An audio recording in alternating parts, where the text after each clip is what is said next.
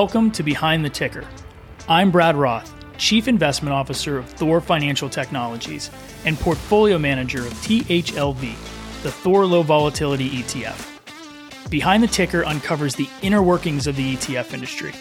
We will interview portfolio managers and ETF service providers to dive deep into their work lives and their businesses. We will learn the inner workings of their strategies and what drives them as they continue to grow their company. Many of these individuals are entrepreneurs and will have unique and compelling insights to share as much goes on behind the ticker. Please note, nothing in this show is investment advice, and it is meant solely for educational and entertainment purposes only.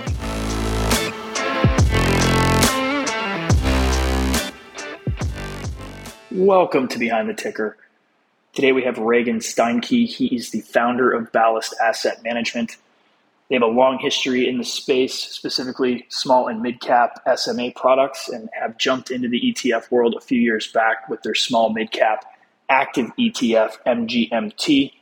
I think you're going to find this conversation extremely interesting, specifically around their fundamental process, as well as how they view and evaluate management and how they view and evaluate risk. So, without further ado, please enjoy this episode with Mr. Ragen Stienke. Hey, Ragen, welcome to the show. Thanks for having me, Brad. Excited to be here. So, before we get started, can you tell everybody a little bit about your background and how you got into the position that you are today? Sure. So, I'll uh, I'll go back uh, a little ways.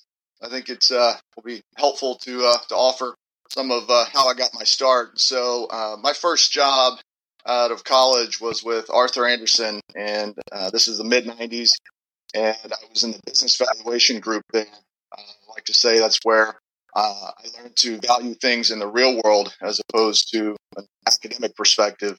Uh, it's also where I met uh, one of my business partners, Jay Singhania. He and I have known each other for just 30 years now and worked on and off together. Uh, then went to UBS in New York. I was a software analyst initially, and then moved into a, uh, the strategy role. Uh, and there I worked with my other business partner today, Tom Fogarty. So I've known him for over 20 years. Uh, was recruited to a company called Westwood here in Dallas back in 04. And uh, it's where Jay and I started the um, mid strategy uh, there at Westwood and raised three and a half billion, raised another billion or so in a sister strategy. And then I left in 2015 and started Ballast the day after I left.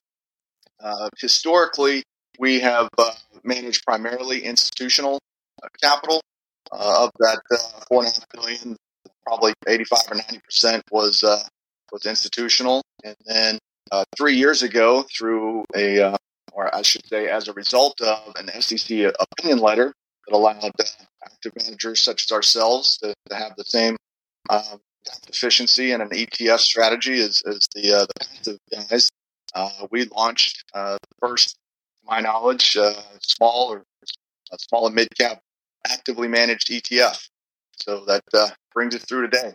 Yeah, that's great. And before we jump into that, um, I always like to ask everybody, what interests or hobbies do you have outside the office when you're not, you know, behind the computer screen running money? Sure. Well, uh, I can. I'll tell you, I have four children that um, are all relatively young, and so uh, one of I guess one of my interests and hobbies is, is coaching them in youth sports. Uh, I've, I've, spent uh, a lot of time doing that. Uh, but outside of that, I'm a, I'm a big outdoorsman. I love, uh, love hunting and fishing, and uh, I love sharing that uh, that hobby with my children. Yeah, no, that's great. I'm actually you're, you're from you're in Dallas, so are you are you still in Dallas? I am. I am in Dallas. Yes. Yeah, I, I'm. I might be adopting the Cowboys as my team this year because the Steelers are just awful. So, uh, well, I will tell you to be careful. Uh, the the uh, the Cowboys are, um, are certainly good at uh, breaking hearts on uh, with a regular occurrence. Yeah, I uh, yeah they've they've had some high expectations and have not done what they probably should have been doing over the last couple of years. But they're my team this year, and um, yeah, I, I also coach youth sports, and it's it's very fulfilling and fun. And I got a couple of kids, so I definitely uh, know where you're coming from and can relate. So let's talk about you know ballast asset management. I know you have the ETF, which we're going to talk about. You guys um, did you start out running SMAs and then converting SMA assets into the ETF? Is that kind of how you got your start? We did start out uh, running SMAs and, and continue to run SMAs today. Um, the uh, the way I think about our ETF, it's the uh, the same strategy. Uh, it's just a different vehicle for uh, accessing. Uh, you know, same strategy. We we have a single strategy. This is all we do. we've done it for going on 20 years now, and um, so yeah. So let's dive into MGMT, which is your small and mid cap ETF. Can you give kind of a high level overview of what the strategy is is trying to accomplish and what it's designed to do? Sure what at the highest level, what we are trying to accomplish is to turn alpha generation into a manufacturing process rather than a process that is reliant on either my or any of my uh, teammates' ability to be right all the time. And that really starts with a um, with a focus on quantifying downside. That is really the the cornerstone within our process, and it uh, you know, I'll, take just a minute to to explain because there's a, a I think an important distinction between uh, buying something with at a discount to its intrinsic value or with a margin of, of safety, you know, sort of the, the, common buzzwords that you often hear, and, and, and, and what we do. We're ultimately trying to buy within 20 to 30 percent of the worst case scenario that we can envision. And once we quantify that downside, then we'll look at the upside, where we're forecasting a base business out three years, uh, coming up with price targets. And then very simply, we're marrying those two bits of analysis such that we have this uh, downside versus upside. We call that, uh, we invert that and call it a reward to risk ratio. And we're looking for asymmetry of at least three to one. And again, our process is reliant on exploiting that asymmetry and being extraordinarily consistent in applying this framework over and over and over again, as opposed to uh, having using things like conviction um, or uh, you know some of the other uh, common buzzwords that you hear thrown around. And, and, the reason for that really is that uh, when you use you use things like conviction, conviction or probability, uh, you are inherently exposing yourself to many of the behavioral pitfalls that we as humans are subject to. Uh, I'm a huge student of behavioral finance. Uh, I won't say that Kahneman and Tversky are required reading to work at ballast, uh, but it's but it's heavily encouraged. And and so we're trying to do everything we can to take as much of um, you know put as many guardrails in as we can to protect ourselves against uh, those behavioral mistakes. Yeah, no, it's definitely important. I'm a big believer in in behavioral finance and trying to avoid those pitfalls. I mean, everything we do is is systematic as well. But before we dive into kind of like the investment process, um, I want to know. I want to get your take on why that small and mid cap space offers such unique opportunity, specifically for finding kind of alpha generating companies and and higher growth. You know, what is it about that space that you find attractive and what is it about those companies or maybe the management team specifically that allows you to drive and generate that alpha? Sure. There's a there's a couple of things. One that I, I don't often hear talked about, but uh, it's actually uh, become worse, I guess, uh, better for active managers over the last 20 years. And uh, you know, I'll take you back to the 90s when these stocks traded on fractions. You know, 16th and eighth, quarter of a point, we moved into the early odds and we went to decimalization. And initially, those commissions were five to seven cents. You know, down, commissions are down to a penny or half a penny a share in, in a lot of instances these days. And the reality is that many of the large brokerage firms that use commissions from their trading desks to pay sell side analysts to cover these stocks uh, just don't cover these because they just they don't trade enough uh, to generate enough um, uh, dollars to uh, to pay their their analysts. So we've seen over the last 20 years um, a remarkable drop in coverage for uh, for many of the businesses we own. And uh, while that you know makes it a little more difficult to get up to speed, it uh, rewards folks that are, are willing to roll up their sleeves and, and to, uh, to do the, the work themselves. So let's talk about kind of the investment selection. I know you talked about, you know, the the risk and reward ratio. I mean, are you looking at that through like a fundamental screening process? Like how are you drilling down and finding opportunities? Sure. So we uh, it really starts with eliminating things that uh, we just know we're not interested in. Uh, we uh, have valuation framework that uh, we're not willing to pay more than let's call it, you know, 12 or 13 times EBITDA for a business. Uh, we want our businesses to have operational leverage and generate returns through financial leverage. So we're extraordinarily focused on sheets. Um, we don't mix, uh, uh, again, uh, cyclicals with uh, with financial leverage. Um, we are exceedingly focused on management teams that are uh, very capable of deploying capital at very high attractive rates of return and who get paid based on their success or lack thereof and um, in doing that. So that's really you know kind of step one for us. Uh, super focused on free cash flow. Uh, having worked um, again at Arthur Andersen early in my career, I, I, can tell you that companies are able to manufacture earnings through accounting gimmickry. You can uh, distort book value uh, the one thing you can't uh, distort is cash going into and out of a, a, a, bank account. So those are really sort of the primary metrics that we are focused on early on, uh, you know, as we get interested in, in working on an email. So you, you briefly touched on, you know, looking at management. What what specific qualities are you trying to identify that makes a great management team that you're comfortable with and, and taking an investment in their company? Right. And I'll uh, just for your listeners, I'll tell you we we actually wrote a white paper on this. It's on our, our website if you want to get deeper. But we've got kind of a management checklist, and, and it goes into a couple of things. First and foremost, um, we want to make sure that management is aligned with our customers, and we do that by uh, really digging into how they get paid. And notice I said how, not how much we want to make sure that the metrics that are used to determine what they get paid are you know aligned with uh, when they win our customers. So just as a quick example, if you are a retailer, a CEO of a retail company, and you get paid based on revenue growth, the easiest way to grow revenue as a retailer is to just build more stores. Well, that may or may not be the right answer uh, for our investors. That you know, incremental capital being deployed uh, could be done at uh, you know at dramatically lower rates of return. So the focus might should be just focus on on your existing.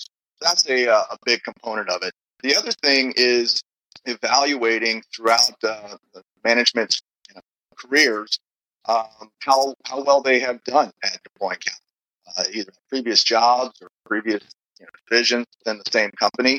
Um, and then the third piece is, is making sure that the management team that is there is the right fit for that company at that time, right? So um, having a, a manager that is exceedingly focused on growth for a more mature business that uh, really needs someone that is more operationally focused might not be a great match.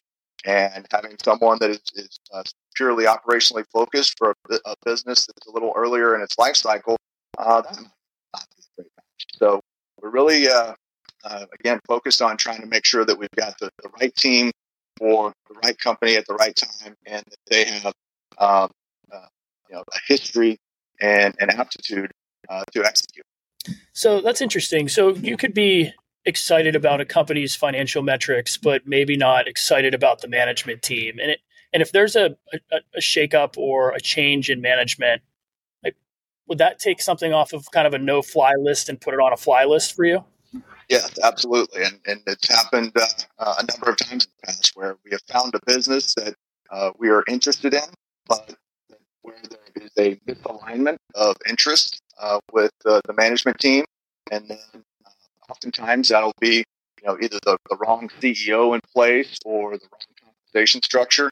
And when we'll see that change, and, uh, you know, you bring in a new CEO and you change just as instance compensation structure being focused on hitting revenue or earnings targets, and, and then you know being all of a sudden there's a return component, uh, whether it's return on invested capital, return on equity, etc. and uh, that will be a catalyst for us to uh, reevaluate, perhaps uh, take a position. Yeah, that's interesting. So you talk about risk management being paramount. You know, I could. How are you quantifying what the downside risk is, like through kind of fundamental analysis and you know obviously looking at management like how are you identifying and quantifying the risk of the downside because it's it's a lot easier to be optimistic i think in finding what the growth opportunity is but sometimes the other side of the equation is a little bit more difficult. Can you can you talk about that process a little bit?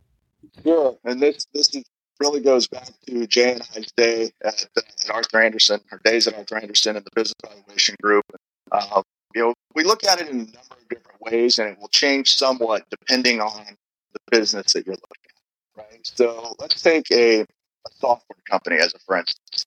Um, and it, it there's those business models have changed somewhat over the last decade. But um, you know, if you think about a software company, we'll look at the component of recurring revenue of that business, and uh, just say, okay, let's say you know their new product growth goes to effectively zero, and we've got a renewal rate on this recurring revenue. Um, you know, what does that look look like if we just uh, sort of liquidate that into the future? Or you know, we've got hundreds of examples that those types of software businesses tend to get bought for somewhere between three and five times their maintenance revenue, that subscription.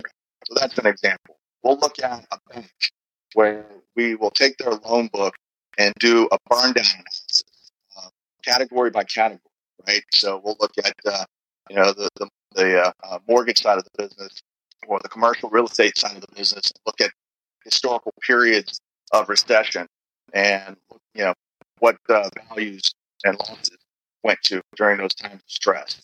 Um, we do, you know, LBO analysis. Uh, we will do, uh, you know, some of the parts analysis.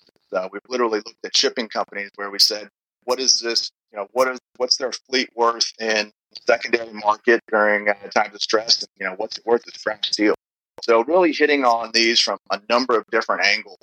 And oftentimes, you know, the, the reality is, is that, to your point, um, the upside may look uh, extraordinarily attractive, but from our perspective, the downside is just too great, or we can't quantify it, and uh, and therefore we won't invest. Yeah, it's it's an extremely interesting process and completely well thought out and designed. I mean, I talked to a lot of ETF managers, and um, you guys are definitely taking kind of the extra step of really looking into management and looking to see what the downside risks are. I'm, I'm curious when you start to identify, you, you, do, you run your whole process, um, you find, you know, your investment selection. How are you then compiling the portfolio in terms of position sizing? Uh, it's not equal weight, is it? Or you're, you're putting, you're kind of moving chips around and, and overweighting some things and maybe underweighting some others? Yeah, you're right. It's not equal weight. And so we use all else equal that reward to risk ratio that I mentioned, uh, we use that in order to size positions. So very simply, the greater the asymmetry that upside versus downside, the larger the position size uh, up to a max of three percent purchase. So the way to think about this is that you know over time, as a stock goes up and that reward to risk ratio falls, we'll use that uh, to, to cut back positions.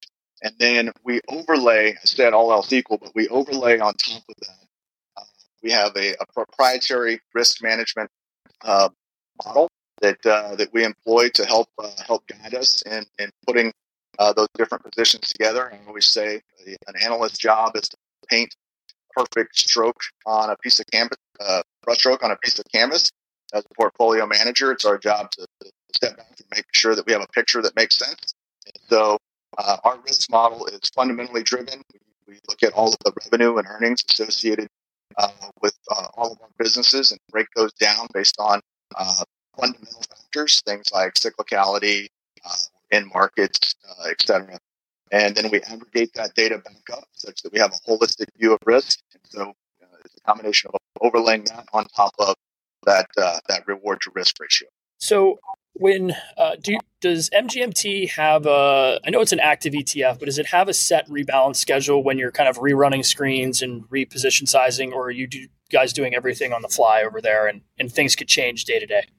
Yeah, there is no set rebalance schedule. Uh, the rebalancing occurs uh, purely when we're either buying or selling positions uh, you know, on a position by position basis.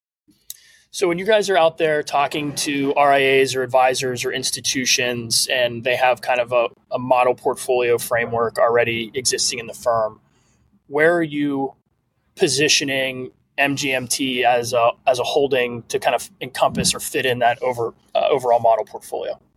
Sure. So it's really two things: either a as um, you know a replacement to uh, passive ETFs. Uh, um, and a lot of t- many of the uh, the ETFs out there uh, within that are competitors for us are either thematic or quantitative or just pure pure passive.